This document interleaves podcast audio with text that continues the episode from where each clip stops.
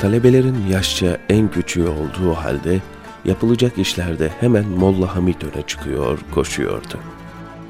Bazen misafirler geldiğinde onlara yatak yorgan taşımak vazifesi de ona düşüyor, sürekli Seyda'dan korkusuz ol dersini almasına rağmen yine de hislerine hakim olamıyordu.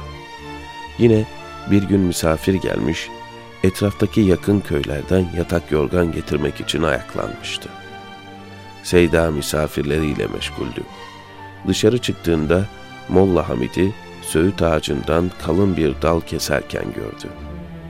Sen hala gitmedin mi diye sordu.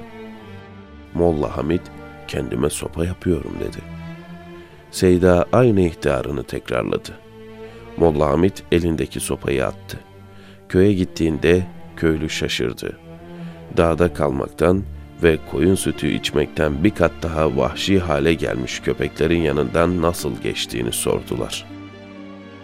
Köpekler hiçbir şey yapmamış, hatta onun geçeceği yolda yatan bir köpek kalkıp kenara çekilmişti. Molla Hamid, Seyda ile aralarındaki konuşmayı anlattı. Köylüler kendi aralarında Seyda'ya inanmayanların hallerinin nice olacağından bahsediyorlardı. Ondaki halin hak dostluğundan kaynaklanan bir velayet olduğunu kabul etmemek, köylülerin nazarında maneviyata yabanilik, perdenin ötesinden habersizlikti. Molla Hamid'in getirdiği yatakları Ali Çavuş'la Molla Resul misafirler için hazırladı. Aslında yataklar gelmese, hazırlanmasa da olurdu. Zira kimsenin yatmak, uyumak gibi bir niyeti yoktu.'' Misafirler Seyda ile olabildiğince fazla muhatap olmak istiyorlardı.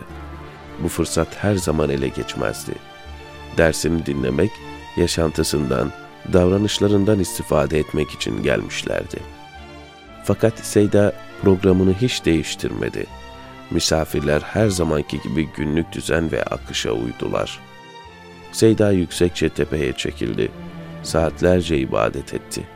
Her zamanki gibi dizlerinin üzerinde oturmuş, ayaklarında, parmaklarında hal kalmamıştı.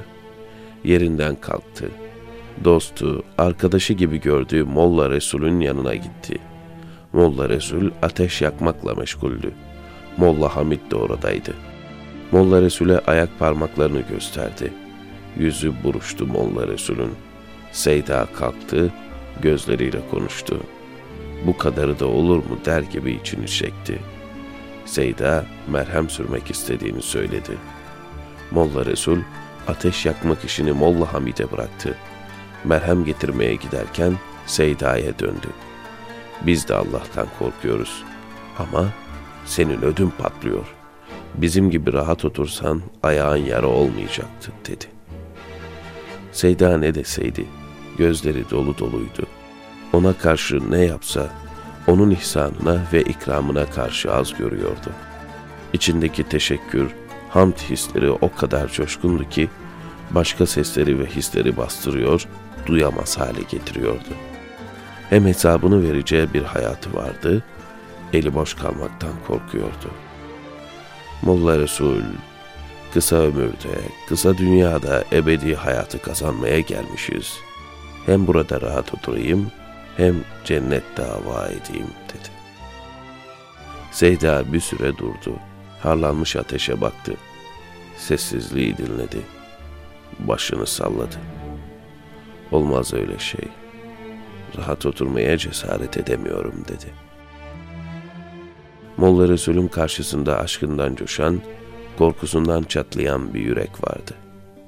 Ruhunun bütün odacıkları adedince duyuyor, görüyordu.'' Ona akıl verilemez, ondan ders alınırdı diyebileceği hiçbir şey yoktu. Aslında her kul öyle olmalı, öyle dolmalı değil miydi? İçini çekti ve fısıldar gibi konuştu. Merhem sürelim. Belki iyi olur. O yara günlerce iyi olmadı. Zira Seyda namaza durunca yarayı da dünyayı da unutuyordu. Ayağına çabuk iyileşme fırsatı tanımamıştı.